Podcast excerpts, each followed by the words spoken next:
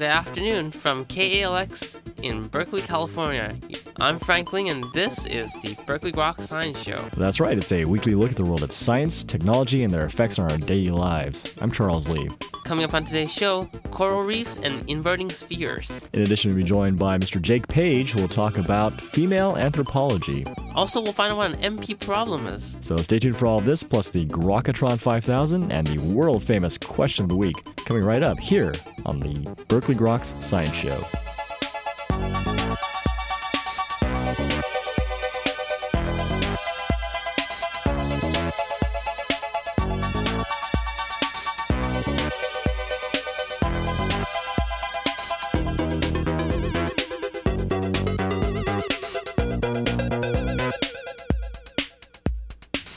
Back to Berkeley Groks, I'm Frank Ling. And I guess that makes me Charles Lee, the voice of YouTube. Belongs to Google now, right? Okay, I guess I'm not then. Uh, maybe I should try and take over Google. I don't think that's going to be easy, though. Their market cap's like, what, one hundred billion dollars? It's overvalued. So you're not the voice of a sea cucumber this week, huh? Well, you know, I wanted to be a voice of sea cucumber. I mean, they have a pretty good life, right? Filter feeding? Yeah. Yeah. And then turn themselves inside out whenever they get attacked. Yeah. Turns out, professor here, who was at Berkeley Emeritus, has proved that a sphere can be turned inside out without breaking it or even leaving a crease. Now, this is a rigid metal sphere, or what? I guess he's demonstrated with a film, but sort of a, you know, abstract mathematical proof that it could be done. Okay. And for this, he was awarded the Wolf Prize earlier this year. It belongs to a Stephen Smale, who's also a Fields medalist, and he is actually currently at the Toyota Technological Institute in Chicago. It's a, it's a very fine mathematical institute, the University of Chicago, in fact. Another it's... fine U C. So he has a very illustrious career in mathematics, and he has some very interesting stories about his experience as a researcher. Back in the days when he was working on the Poincaré Conjecture, the N S F actually tried to yank his grants, and he was actually doing it when he was on the beaches of Rio. But uh, I guess N S F was smart enough to realize that uh, he was too valuable, and uh, he let him keep his grant, and in fact, they're still paying for him. Well, you know, I don't see why you're constrained to doing your mathematical proofs at any particular location. Right. Inspiration comes from the beaches of Rio just as easily as the favelas of Rio. We should go there sometime. Have good tourist Korea. Uh, anyways, he is going to get one hundred thousand dollars for the Wolf Prize, and his co-winner is Harry Furstenberg from Hebrew University. It's very fascinating. I've always wanted to turn my golf balls inside out because they never fly quite as far as I want them to. So. Put more dimples, man. Need more non-laminar flow. This is uh, very good stuff for mathematics, and we're very happy for uh, Professor Smale. Congratulations.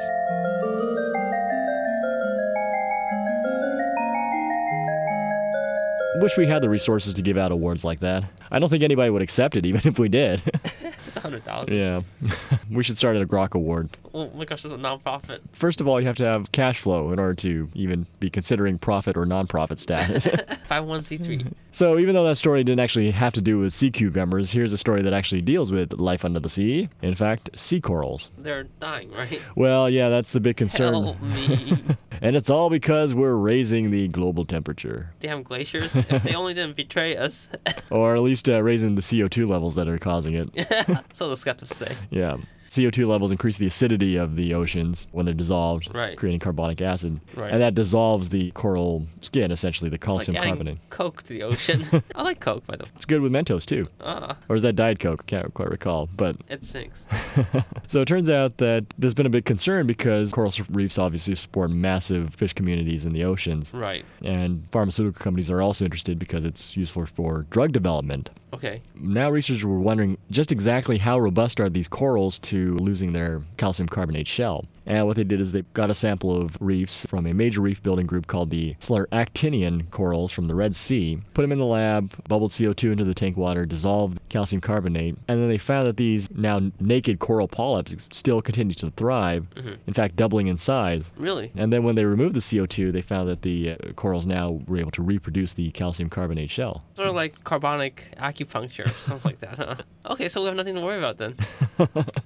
You know, some critics, obviously, they say, sure, of course, they recovered in the lab. That's a very controlled environment, but... Right. Yeah, we got to see the big picture and see what happens in the real world, right? Right. I mean, obviously, in the real world, there's predators. They could just eat the coral when they're naked, so yeah. Hence the reason for the protective...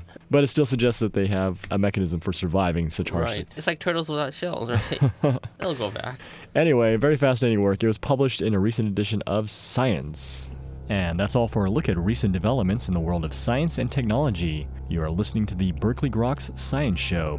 Well, coming up in just a few minutes, Mister Jake Page will join us to discuss female anthropology. So stay tuned.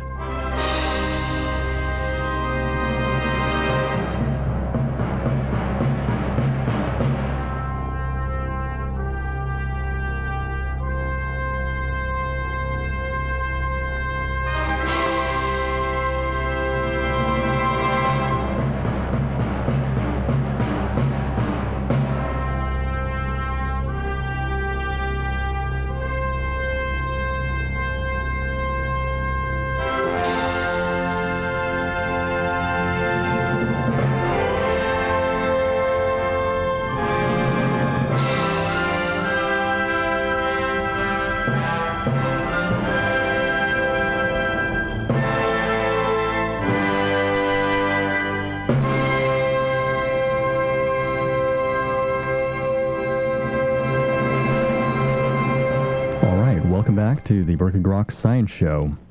Well, our view of prehistory is often shaped by textbook images of males hunting and gathering, while women are placed in the background, if mentioned at all. But recent archaeological findings are suggesting that the prehistoric roles of women are incredibly profound. Joins today on the Berkeley Grox Science Show to discuss this issue is Mister Jake Page. Mister Page is a former editor of Natural History Magazine and former editor of Smithsonian Magazine. He is the author of several books on American and Indian affairs and natural sciences. His new book, The Invisible Sex, co-authored with J M Adovasio and Olga Soffer, explores the role of women in prehistoric society. Mister Page, thank you very much for joining us today on the Grox Science Show. You're very welcome. Glad to be here. Well, it's certainly a pleasure to have you on the program, and it's certainly a very fascinating book. And uh, I'm curious, a lot of archaeological findings that you mentioned in the book uh, suffers from some bias, mainly the fact that it's been predominantly males who've investigated it, and also the fact that a lot of the artifacts that have recovered have been largely the ones that are impermeant to uh, degradation. Uh, I wonder if you could talk a little bit about this. Well, it, historically, it's been mostly males who've been archaeologists. This is this is changing now quite rapidly, as a matter of fact. But up until about twenty years ago, there were virtually no women, few women involved.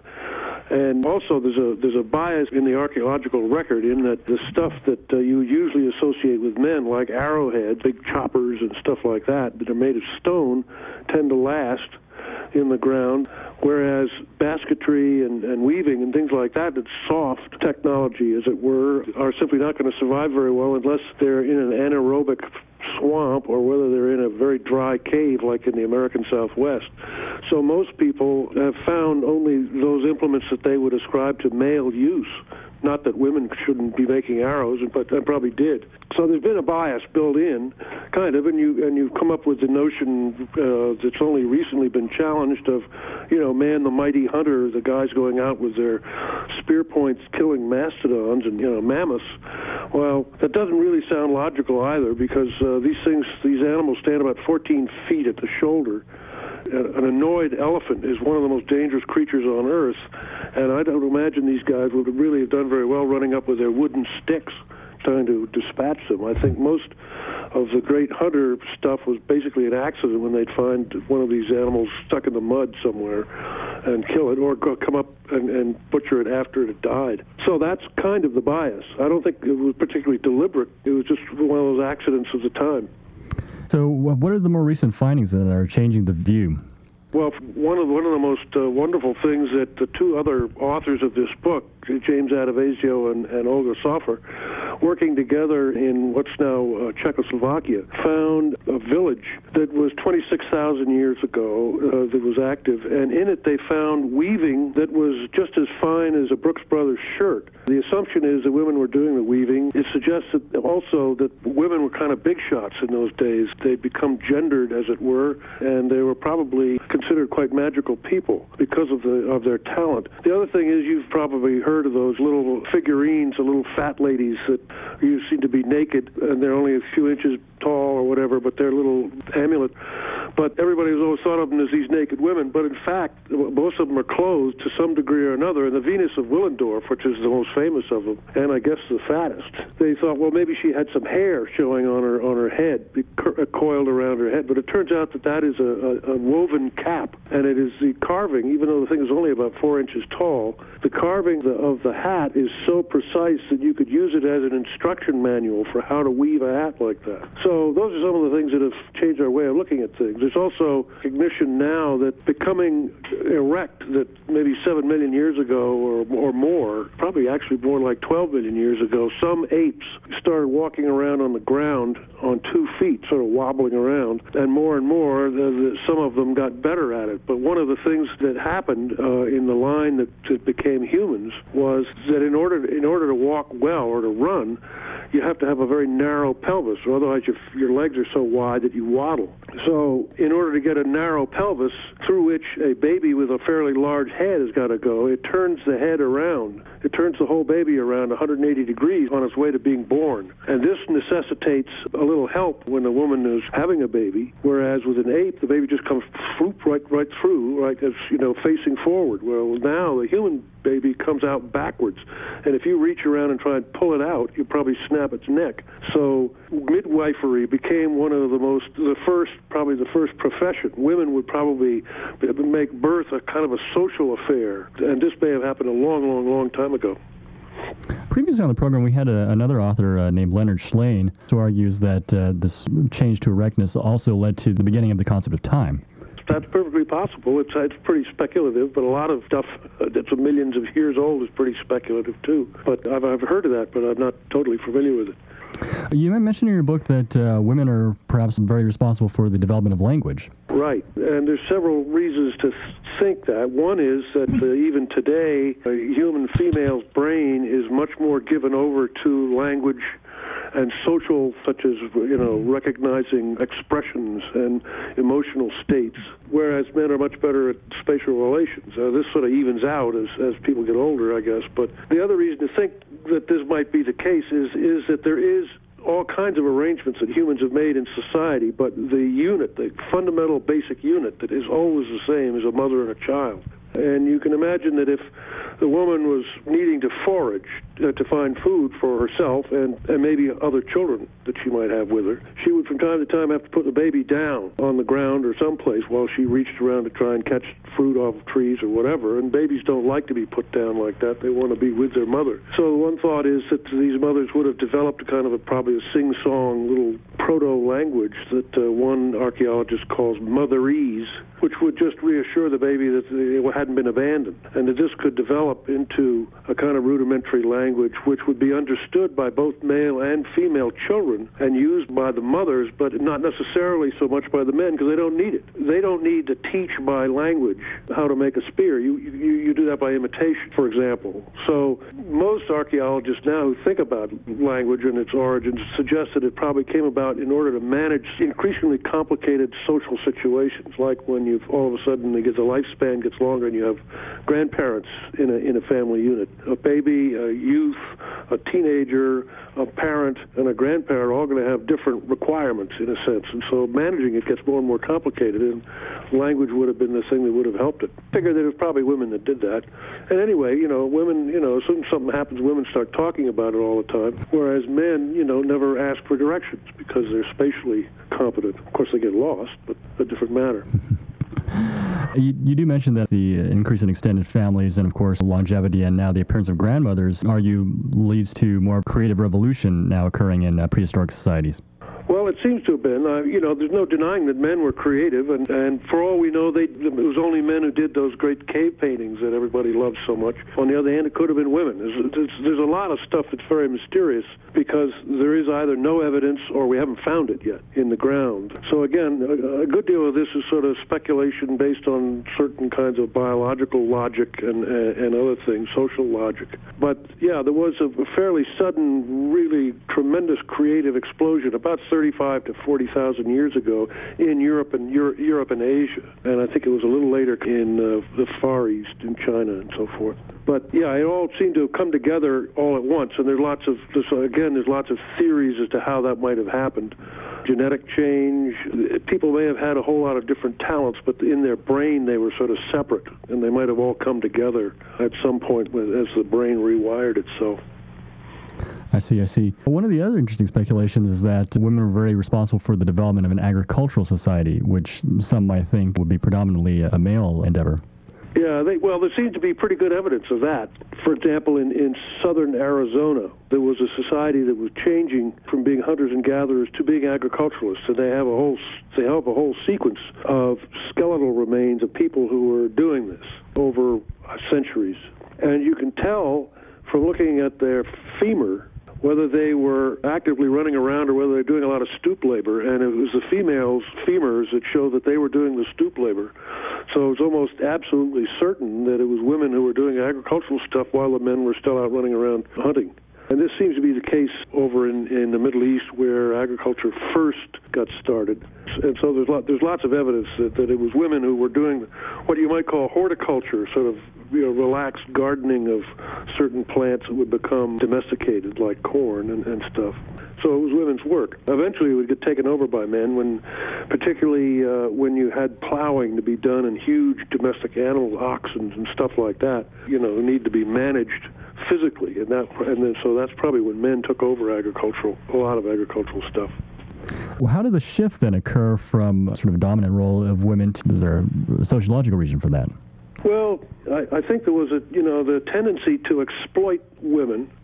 For example, the weavers in, in the Inca Empire were all women, but, but they've discovered that pretty quickly after they got really good at it, there'd be some guy in there who herd them into a one place and make them all weave whatever, you know, he wanted them to weave. I'm not sure exactly why that shift occurred, and it's, it didn't occur at the same place, I mean, at the same time everywhere. And it isn't totally uniform. I mean, it's, it's, there, there are in some ways places where the, where it is very patriarchal, and there, particularly in, in uh, nowadays in, in uh, Muslim countries, whereas in, in, in Europe and, and in the United States, it's, it's shifting back toward the kind of equality. And there are, in most hunting and gathering societies, it's always been very, uh, equality of the sexes has always been fairly pronounced in most hunt, hunting and gathering societies. I know, for example, among American Indians, it's typically been that way. In most agricultural situations with the American Indians, the women own the fields and they own the food that comes out of the fields. It's just the men have to go out and do the work nowadays. But the women have very powerful roles and exert a tremendous amount of influence in these hunting and gathering societies. We didn't really get into the whole agricultural revolution or evolution that thoroughly. That's basically part of classical archaeology in most cases as to what happened with the societies and civilizations. We sort of end before civilization in our book. What are the future directions now for investigating these issues in archaeology, and what uh, is maybe the take-home message for how we view prehistory at this point?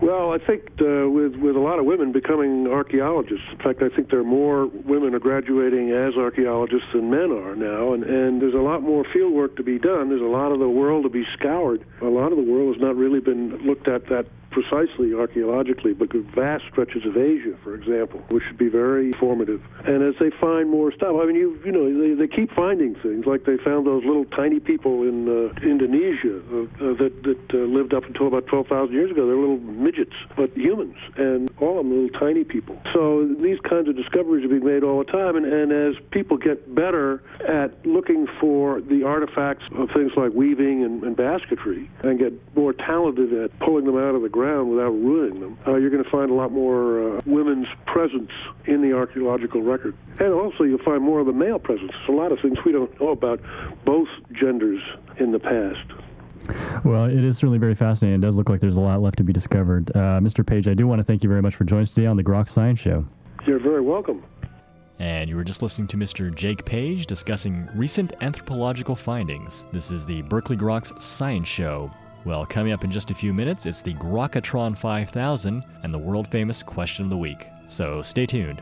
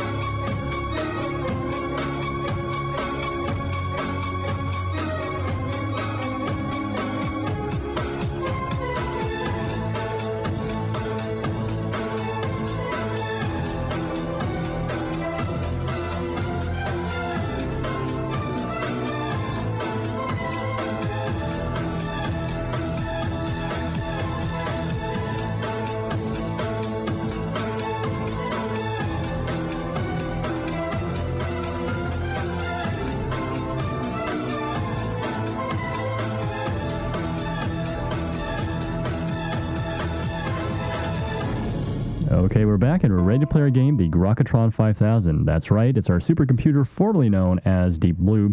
And today the Grokatron five thousand has chosen the topic, male or female. So for the following five items, the Grokatron five thousand would like to know if they were discovered in the future by an archaeologist, would they be described more to a male or female inventor? Mister Page, are you ready to play our game? All right. All right, item number one is the iPod. Oh, the iPod. I would think it might be considered something used by women because of its very smallness, its size. I would say it's, it's really pretty neuter, and I would suspect that an archaeologist in the future would look at an iPod and say, well, this was, they might not understand what it was for, but they would, they would not be able to assign it a gender. Uh, okay, uh, number two is Texas Hold'em Poker. I don't know how an archaeologist would have discovered that. But I think, I think because it's gambling, and, and traditionally uh, men have been the gamblers. I know, in the, for example, in the Hopi Indians, the, there are stories of the, where the men went out and did all the gambling and didn't take care of uh, the fields, and so the women pulled a Lysistrato on them, and that is a constant theme in, in, in Indian uh, history. So I suspect they'd think that the Texas Hold'em uh, poker was, was male. Um, all right. Uh, number three is the cell phone. Well, if they figured out what it was for, if they were able to figure out what it was for, they and, and they were still operating basically on the sort of biological sense that we have now of who talks most, they would assume that it's female, or probably mainly female. Okay, uh, number four is the gas-powered automobile. I think it would be considered uh, gender-free. Okay. Okay, and number five is the Republican Party. Well, I, let's see. It depends on how far in the future that is, of course, right now. But, but the Republican Party is generally thought of as the daddy party as opposed to the Democrats, who are the mommy party. So I guess they would say the Republican Party is male. Okay.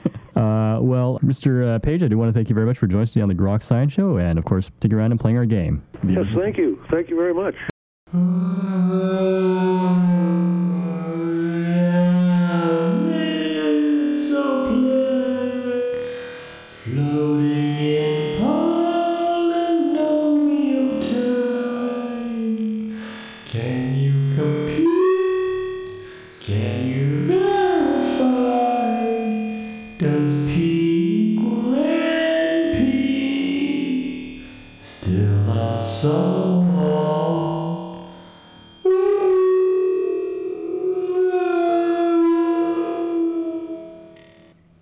The little train that could. My papa gave me a steam engine, and that's how I run. But out there, there are many types of engine. For example, the reciprocating engine. It never gives back to me, though. It never reciprocates. But if you know what it is, or think you know what it is, email us at groks at hotmail dot com. You won't want anything, but you might get something back. And that's all for this week's edition of Berkeley Groks. Make sure you tune in next week for more from the world of science and technology. If you'd like to contact us here at Berkeley Groks, you can email us at groks at hotmail dot com. For Berkeley Groks, I'm Frank Ling. And I'm Charles Lee. Make sure you also see us on the web at w w w dot groks dot net. Have a great afternoon and stay tuned for more music.